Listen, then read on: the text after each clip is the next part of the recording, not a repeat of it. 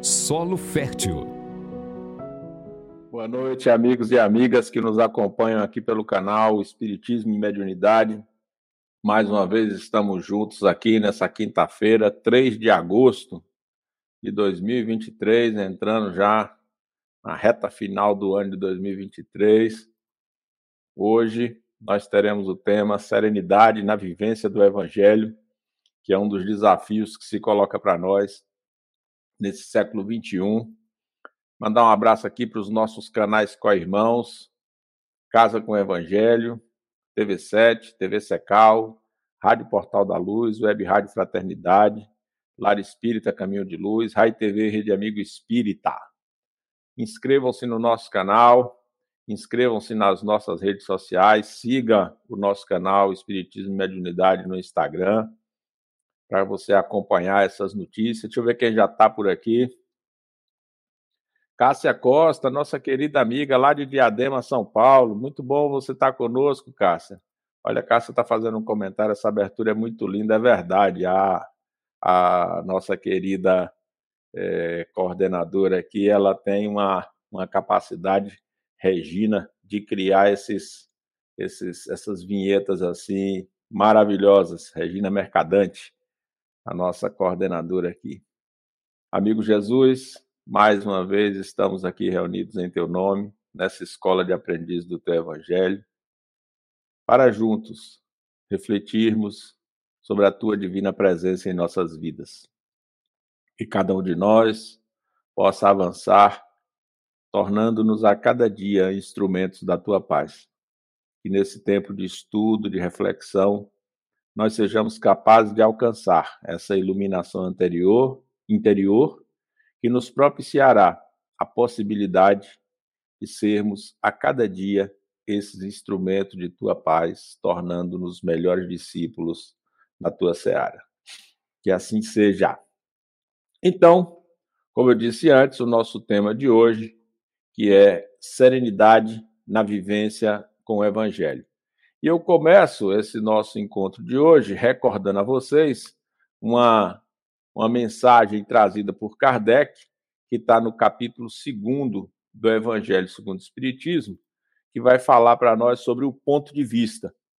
E Kardec vai dizer para nós que quando a gente encara a, a vida terrena, compreendendo que existe uma vida melhor no mundo maior, que quando a gente pensa na, na vida futura e essa fé inabalável desse porvir que nós vamos alcançar, as tribulações, as vicissitudes, os desafios, eles não passam de incidentes que a gente vai suportar com paciência, porque sabe que eles são de curta duração e que nós devemos seguir, e esses aprendizados nos estão impulsionando na direção de uma vida feliz, de uma vida futura feliz. O médico Conrado Santos, que é um dos organizadores da obra O Farol de Nossas Vidas, da um estudo em torno da vida da doutora Marlene Nobre, ele vai dizer que nós precisamos mudar o nosso olhar, Cássia, sobre a existência. Ao invés da gente pensar na existência como uma fotografia, a gente pensar na existência como um filme.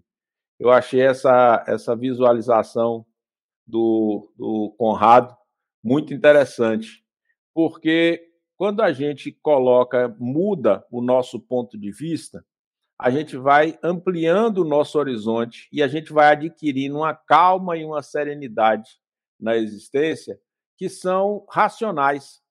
Não é aquela felicidade tóxica, não é aquela felicidade, ah, um dia vai ser melhor, tudo vai mudar. Não.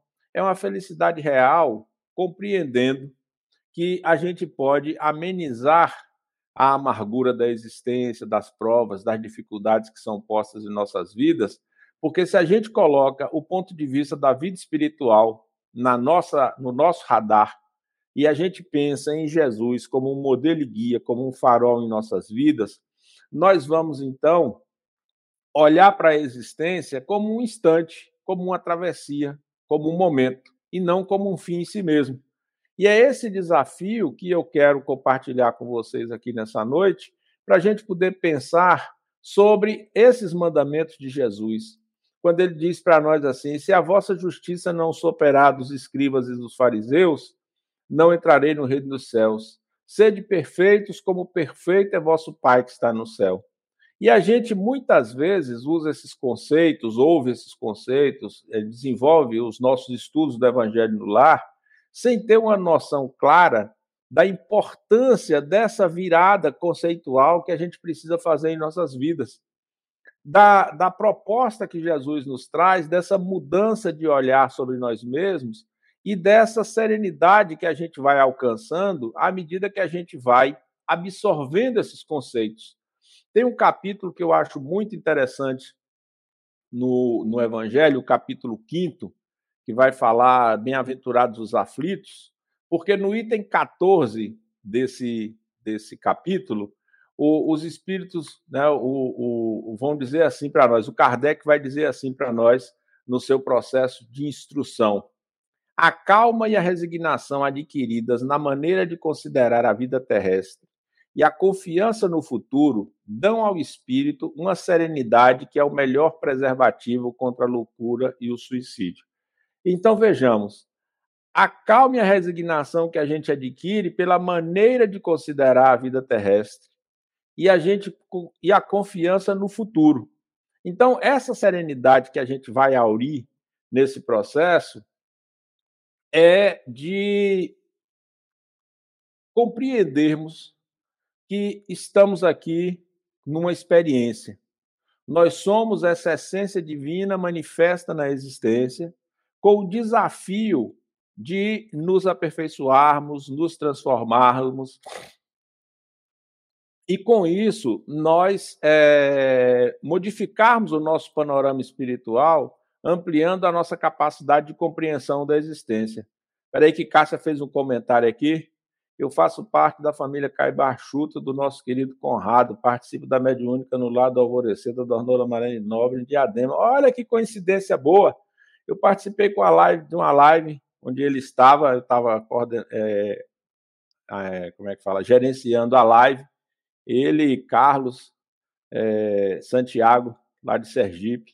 Muito interessante. Gosto muito da forma de reflexão do, do Conrado. Acho ele uma pessoa que tem uns insights assim muito interessantes. Quando estiver com ele, transmita meu abraço. Então, continuando, quando a gente pensa nessa vivência do Evangelho, qual é a proposta que nós estamos é, nos desafiando nesses tempos atuais? é colocarmos essas máximas do Evangelho na nossa rotina do dia a dia. É trazermos essas ideias do Evangelho de Jesus, os mandamentos de Jesus para a nossa para o nosso cotidiano. É nos desafiarmos, por exemplo, quando ele diz assim: "Não resistais ao mal".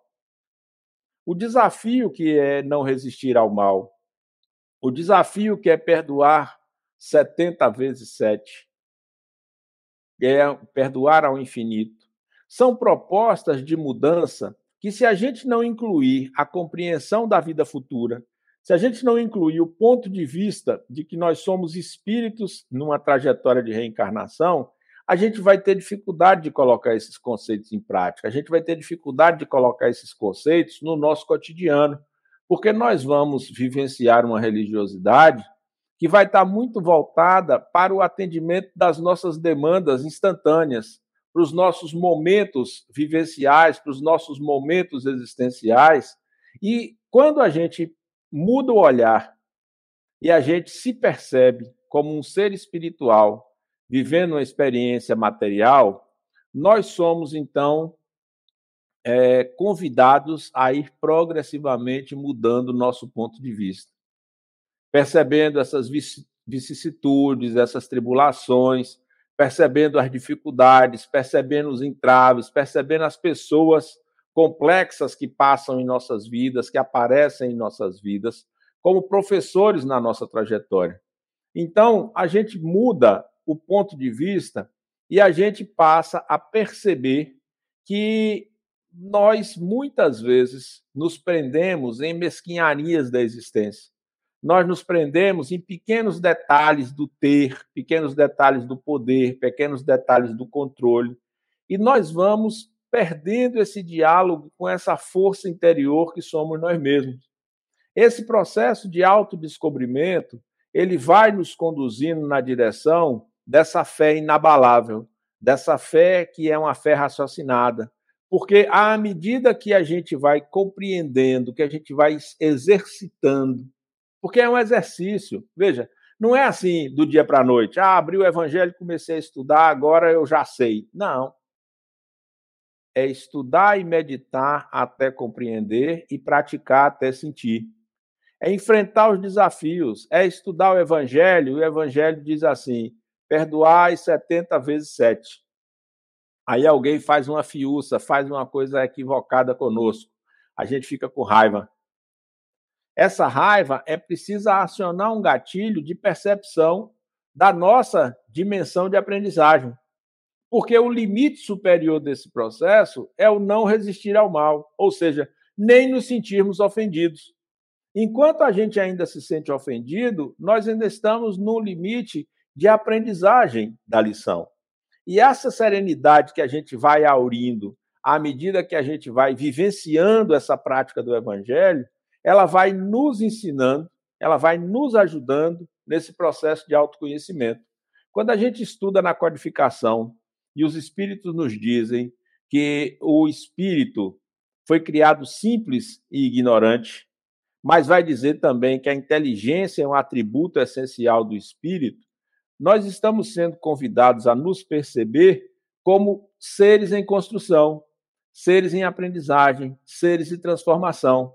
E essa vivência do evangelho, ela vai nos trazendo uma calma e uma serenidade e um respeito ao instante evolutivo das outras pessoas. Esse respeito ao instante evolutivo das outras pessoas, Geraldo Batista, ele vem justamente dessa, dessa mudança de ponto de vista. Uma coisa é olhar para mim, Emil Pial, do ponto de vista material da existência, do corpo físico, da personagem, do cabelo branco, da barba branca, do estilo, do rosto, do corpo, das ideias, etc. Outra coisa é olhar para mim mesmo como espírito imortal, que nessa encarnação tenho essa aparência, tenho esses comportamentos, tenho essas atitudes, mas que eu sou um espírito em transição e evolução. Esse esse olhar, ele vai mudando e vai nos acalmando. Por quê? É muito difícil a gente perdoar os inimigos, que é uma outra proposta trazida pela, pela doutrina judaica incorporada por Jesus, esse amor ao próximo como a si mesmo, amar a Deus sobre todas as coisas, ao próximo como a si mesmo, perdoar os inimigos, é uma proposta que já estava presente no judaísmo, no Deuteronômio, mas Jesus atualiza essa lição quando ele diz assim: se a sua justiça não for superior à dos escribas e dos fariseus, não entrarei no reino dos céus. Então, essa superioridade dessa doutrina é justamente essa nossa capacidade de nos percebermos nessa transição, nos percebermos e nesse processo de mudança, nessa transitoriedade. E aí, quando a gente pensa nisso, a gente vai exercitar o desapego dos bens terrenos, a gente vai exercitar uma vida comunitária mais inclusiva, a gente vai exercitar uma vivência com a sustentabilidade da casa espírita que nós frequentamos, com maior compromisso. Porque a gente vai olhar para a lição dos primeiros cristãos e olhando os Atos dos Apóstolos, nós vamos verificar que eles tinham uma vida em comunidade. Não havia necessitados entre eles. Ah, eles tinham uma preocupação com o coletivo. Essa preocupação com o coletivo, ela precisa estar presente na nossa casa espírita. Aquele companheiro nosso de ideal, que por motivos diversos se afastou do trabalho. Aquele outro que por uma razão qualquer, de ordem profissional, de ordem social, de ordem emocional, mudou de cidade, afastou-se daquele convívio cotidiano na casa. O que, é que a gente faz em relação a essa pessoa? Aquele companheiro, companheira nossa do movimento que está desempregado, que está atravessando dificuldades, que está atravessando um luto em família. O quanto nós estamos buscando essa vivência de comunidade, dentro da nossa vivência na casa espírita, esse auxílio mútuo, esse processo de sustentação uns dos outros na construção do, da nossa vivência. Porque esse é o princípio trazido por Jesus. É essa solidariedade para com as outras pessoas. É, como vão, vão dizer os espíritos, vai nos dizer Kardec, fora da caridade não há salvação.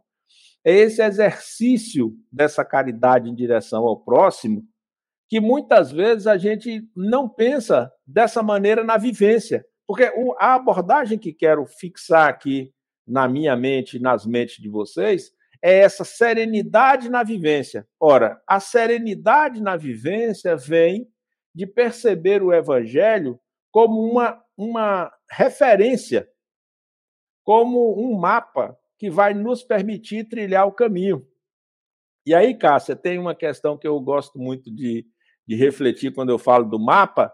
Se você fizer um mapa em tamanho real, que, que permita estar nas coordenadas exatas de todos os ambientes, ele perde a função, porque ele se torna um espelho do próprio território, então ele não serve mais como mapa. Então, o que é o mapa? O mapa é algo menor que lhe permite manusear e traçar a rota, traçar a direção. Mas esse processo de traçar a rota, traçar a direção, ele vem dessa voz reflexiva. Por isso, quando ele diz: Buscai o reino dos céus e sua justiça, sua justiça e tudo mais vos será acrescentado, ele está dizendo assim: Tu és espírito. Tu não pertence a esse mundo. Você está nesse mundo. Você é uma criatura minha, colocada no planeta, para aprender e ensinar, para ajudar, para transformar, para construir, para modificar. O que, você está fazendo nessa direção? Então, a gente muda a nossa relação com Deus. A gente muda a nossa relação com o divino, nesse sentido da religiosidade. Porque se o reino dos céus está dentro de nós, eu não posso, não preciso buscar Deus lá fora, eu tenho que buscar dentro de mim mesmo, dentro do meu coração. E essa busca dentro de meu coração, ela não me leva a um fechamento. Ao contrário, ela me leva a uma expansão, uma abertura na direção do outro. E essa abertura na direção do outro é esse desafio de colocar na minha rotina, no meu cotidiano, as lições dos mandamentos trazidos por Jesus. Se ele diz: Se a vossa justiça não exceder a dos escribas e dos fariseus, não entrarei no reino dos céus. Como é que os escribas e os fariseus julgavam? Como é que o cristianismo primitivo se desenvolvia? E eu tenho que dar um passo à frente nessa direção. O amar aos inimigos, quando Jesus traz a parábola do samaritano, quem era o samaritano? Do ponto de vista do judeu tradicional, o samaritano era alguém que não cumpria os mandamentos, que não seguia as regras, que desobedecia às normas, que convivia com o estranho mas é o samaritano que socorre o sofredor. É o samaritano quem cura as feridas, que coloca óleo, que leva para a estalagem, que deixa lá um dinheiro para despesas extras, que volta para saber como é que aquele, aquela pessoa que tinha sido assaltada estava. Então, quem é o meu próximo? O meu próximo são todas aquelas pessoas que estão tendo contato comigo. E se eu preciso ter esse comportamento de amorosidade, eu preciso parar de julgar. Ah, mas fulano é isso, mas fulano é aquilo, mas o cara é, é batista, o outro é cristão, o outro é católico, o outro é isso, o outro é não sei o quê, o outro é no candomblé, o outro é no umbando, o outro é não sei o quê. Que importa? Cada um está no seu momento evolutivo, cada um está no seu instante, na sua trajetória. O que importa sou eu sobre esse aspecto essas lições estão colocadas para mim no meu momento evolutivo. Cássia, Geraldo, Aster, Regina, Chico Leite, amigo, nós estamos no nosso momento evolutivo onde essa lição do Evangelho de Jesus faz sentido em nossas vidas. Então, essas dificuldades momentâneas, esses pequeninos problemas que a gente enfrenta, os pequenos obstáculos que surgem na nossa caminhada, os dissabores, as perdas financeiras, as perdas profissionais, as, os óbitos antecipados das pessoas que nós amamos.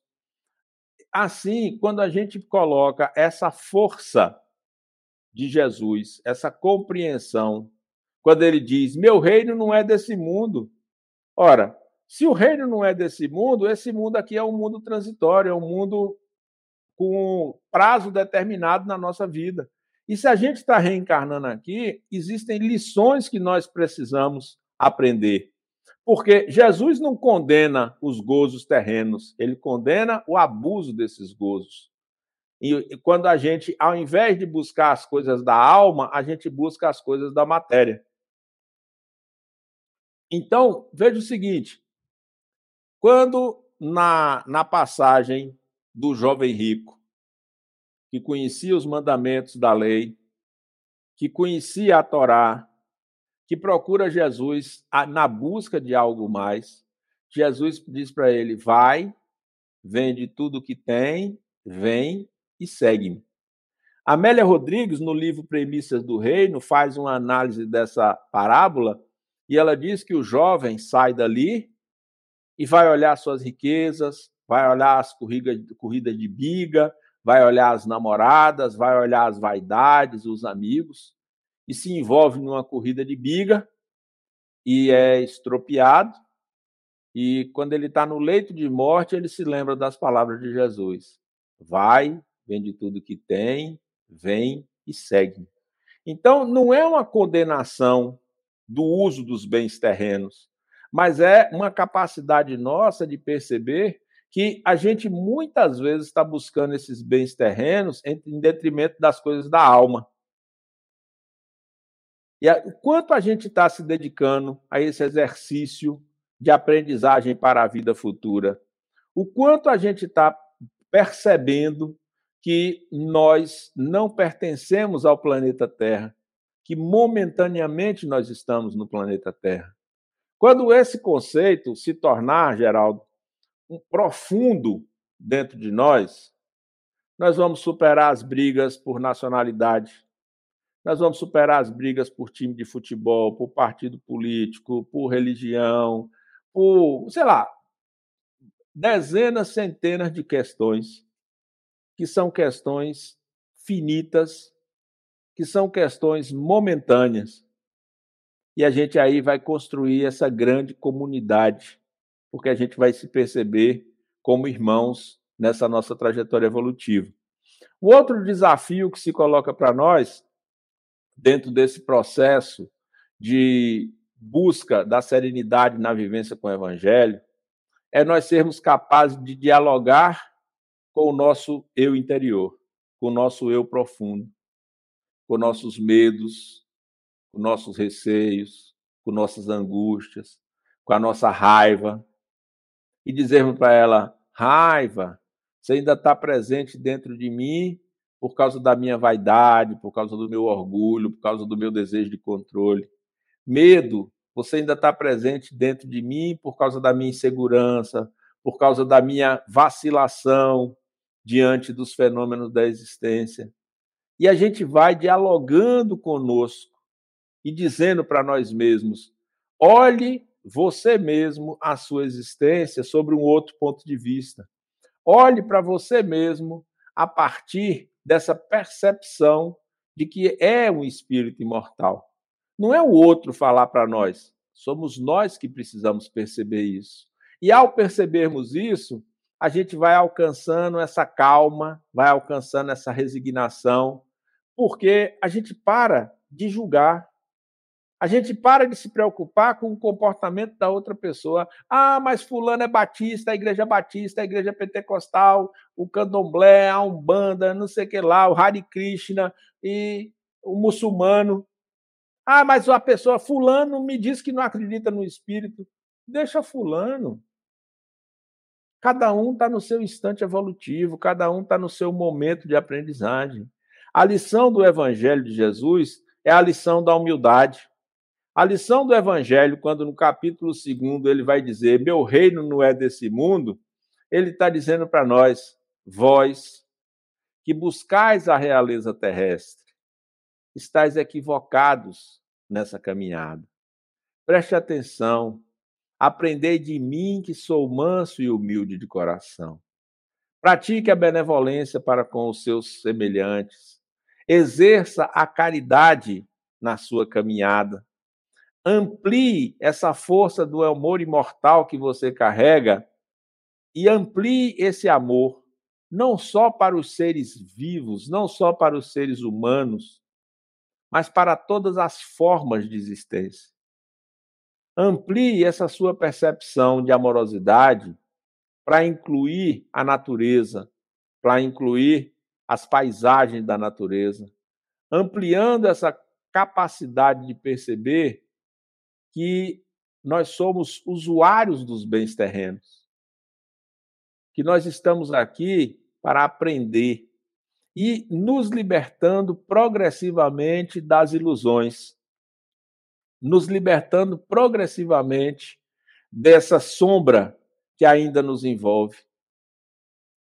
Então, quando o sofrimento aparecer na nossa vida, quando a dificuldade aparecer na nossa vida, a gente vai ser convidado a mudar de olhar, a mudar de percepção, não só em relação ao mundo, mas em relação a nós mesmos, trazendo para o nosso cotidiano essa vivência do Evangelho, colocando assim no fundo da nossa cabeça: em meu lugar, o que faria Jesus? Como colocar em prática as lições do Evangelho na minha vida? Não é por que colocar em prática, o porquê é pela nossa evolução. Mas como eu coloco em prática? Como eu coloco essas lições? Olha, vamos dificultar um pouco a vida. Você está com uma doença grave, momentaneamente incurável. Você está desempregado ou desempregada. Você teve um revés afetivo. Você está enfrentando inúmeros problemas de variada ordem. Nada está dando certo no seu caminho. Olhe, pare e pense. Há dias de sombra, há dias de dificuldade. Existem dias mais difíceis na nossa trajetória, mas esses são dias de ampliação da confiança. Há pessoas que estão atravessando dores profundas, dificuldades profundas, problemas reais, objetivos na sua trajetória. E aí as pessoas dizem assim: ah, mas eu estudo o evangelho, eu pratico esses conceitos. Ainda não praticamos, estudamos o evangelho. Quando a gente traz para a nossa vivência essa lição do evangelho, a gente adquire essa calma, essa paciência e essa resignação que nos dão força. Porque se a escola é uma escola de amor, se Deus é amor, se nós estamos nessa trajetória de aprendizagem, de crescimento, essa tempestade que nós estamos vivendo é momentânea. E aí eu repito a frase do Conrado Santos. Se eu penso na existência como uma fotografia, eu vou ficar com essa imagem na minha cabeça dessa situação difícil, dessa situação problemática e vou carregá-la ao longo da minha encarnação. Se eu transformo a vida num filme e penso nesses momentos desafiadores, desagradáveis, como instantes, como coisas momentâneas que nesse momento ainda não consigo ver mais à frente, porque está nublado, está chovendo, está tempestuoso. Mas essa calma e essa resignação vem da certeza de que a tempestade vai passar, que essas dificuldades vão diminuir, que essas dores vão se reduzir e que as nossas problemáticas materiais da existência um dia cessarão. E quando nós retornarmos à pátria espiritual, olharemos para esses momentos de dificuldade como importantes lições na nossa trajetória no planeta Terra. A junção de todos esses elementos, a prática do Evangelho no nosso cotidiano, a vivência das lições do Evangelho na nossa comunidade, no nosso lar, no nosso local de trabalho, no nosso convívio social, a nossa preocupação com o coletivo, a nossa preocupação com essa construção do reino, vai nos dando essa calma, vai nos dando essa serenidade que vão nos permitindo vivenciar o evangelho na prática. Não é amanhã, não é depois de amanhã, não é na vida futura. É aqui e agora, no nosso encontro cotidiano, na nossa aprendizagem cotidiana, tendo Jesus como modelo e guia, como um farol de nossas vidas, e nos lembrando sempre da prática do Evangelho no lar, como um elemento de sustentação que nos traz pequenas gotas de aprendizagem para colocarmos na nossa vivência.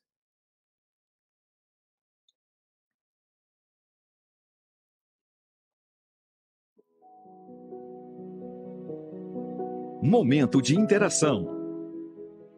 Perguntas e respostas.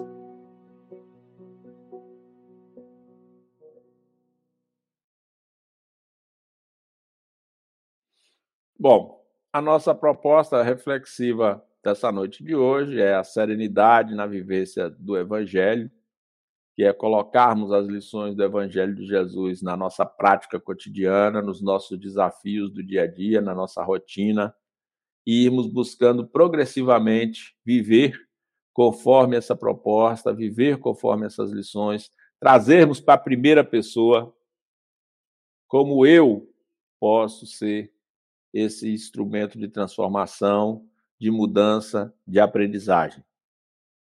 Essa foi a nossa proposta de hoje. Deixa eu ver se tem alguma pergunta aqui. Não. Como eu digo sempre, se vocês não têm mais nada para perguntar, eu também não tenho mais nada para responder. Amigo Mestre Jesus, nós te agradecemos pela oportunidade do encontro da noite de hoje.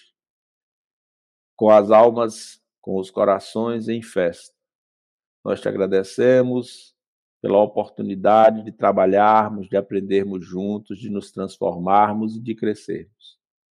Permita, amigo mestre, que ao encerrarmos esse trabalho, essas gotas, essas reflexões frutifiquem em nossos corações, nos impulsionando a novas aprendizagens, novas vivências, ajudando-nos a nos tornarmos a cada dia melhores instrumentos da tua paz.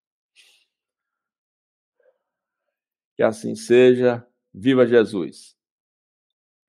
Um beijo para vocês. Na próxima quinta-feira nós estaremos aqui com mais um programa Solo Fértil, trazendo mais um tema à luz do Evangelho de Jesus. Beijo, tchau, pessoal. Estude conosco. Faça parte da família Espiritismo e Mediunidade. Em Lives TV.